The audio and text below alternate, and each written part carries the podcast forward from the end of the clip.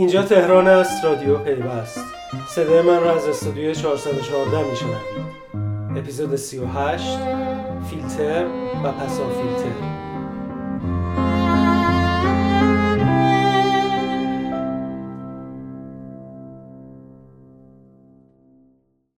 سلام. مینان و بهار و میسم قاسمی با اپیزود 38 رادیو پیوست در اولین هفته خورداد همراه شما هستند. پس لرزه های فیلترینگ تلگرام هنوز فضای ارتباطات و فناوری اطلاعات ایران رو میلرزونن. بالاخره بستن پلتفرمی که همه کار و تفریح 40 میلیون نفر روش بوده بی هزینه نیست. این هفته و بعد از گذشت حدود 20 روز از بسته شدن تلگرام بالاخره رئیس سازمان تنظیم مقررات و ارتباطات رادیویی اعلام کرد اختلالات اینترنت که این روزها شاهدیم به دلیل اعمال فیلترینگ تلگرامه البته در هفته های قبل نه رگولاتوری و نه شرکت زیرساخت قبول نمی‌کردن. اصلا اختلالی وجود داره و می‌گفتن همه چیز طبیعیه. این تکسیب مکرر مثل تورم میمونه. دولت میگه کمه اما زندگی مردم هر روز سختتر میشه.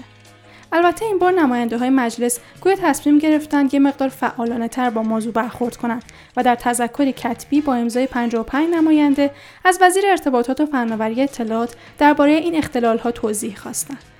علیرضا رحیمی نماینده تهران و یکی از امضا کننده های این تذکر به بهناز توحیدی خبرنگار پارلمانی پیوست گفت. تا الان تذکر کتبی نداده بودیم.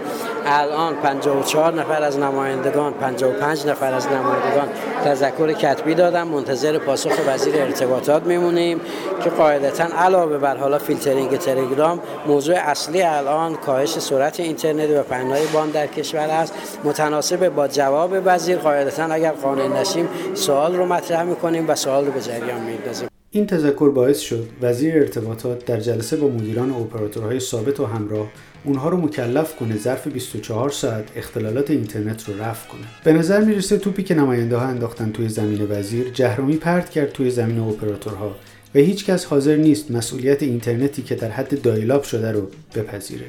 این وسط فقط شرکت زیرساخت اطلاعیه داد کسب و کارها دستگاه های اجرایی نهادها و سفارتخونه هایی که به دلیل مسدود شدن VPN ها دچار مشکل شدن به این شرکت مراجعه کنند تا مشکلشون برطرف بشه. در این اطلاعیه حرفی از VPN قانونی به میون نیومده. اما ناخودآگاه خیلی ها یاد تری افتادن که چند سال پیش شرکت زیرساخت و رگولاتوری داشتن که می‌خواستن VPN قانونی بدن و البته به جایی هم نرسید. این تنها طرحی نبود که به جایی نرسید و از اول هم معلوم بود چه سرنوشتی داره. مثل خیلی از کارها و برنامه های دیگه.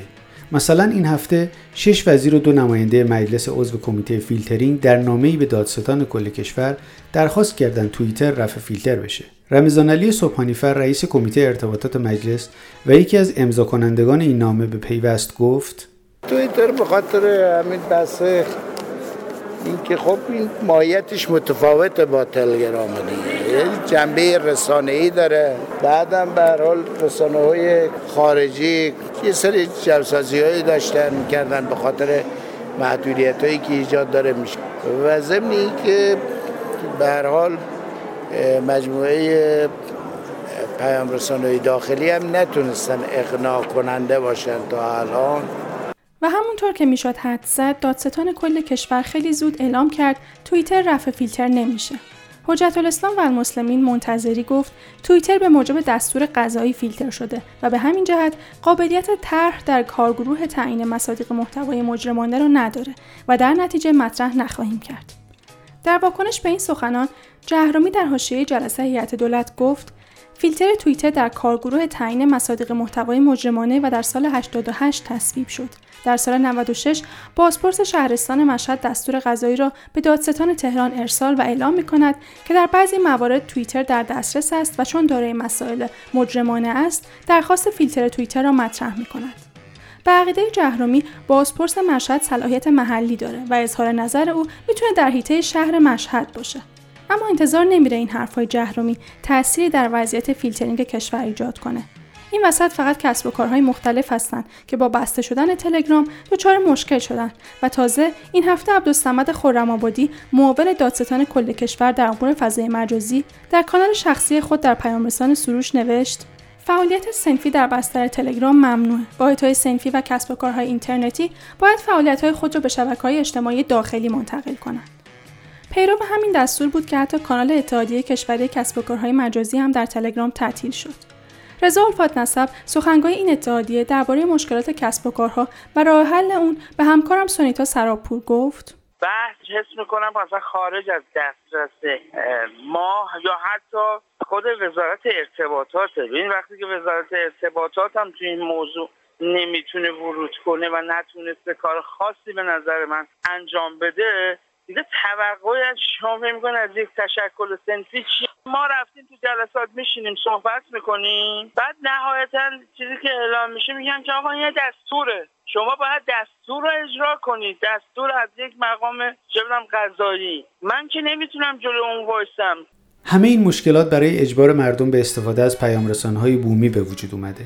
پیام هایی که احتمالا بعدشون هم نمیاد مردم بابت عضویت در تلگرام جریمه نقدی هم بشن و این جریمه در اختیار اونها قرار بگیره. در حالی که وزیر ارتباطات و فناوری اطلاعات هفته گذشته در برنامه زنده تلویزیونی اعلام کرد یکی از پیام ها که قبلا 5 میلیارد تومان وام گرفته الان درخواست 50 میلیارد تومان دیگه داره.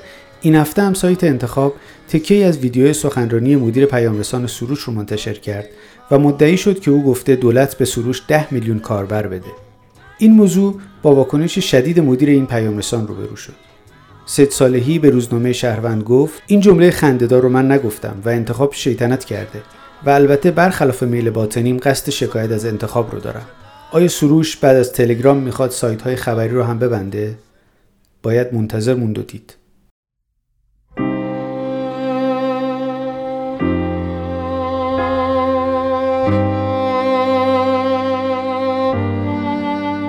رادیو پیوست اگر دوست داشتید به اشتراک بگذارید. تا بعد.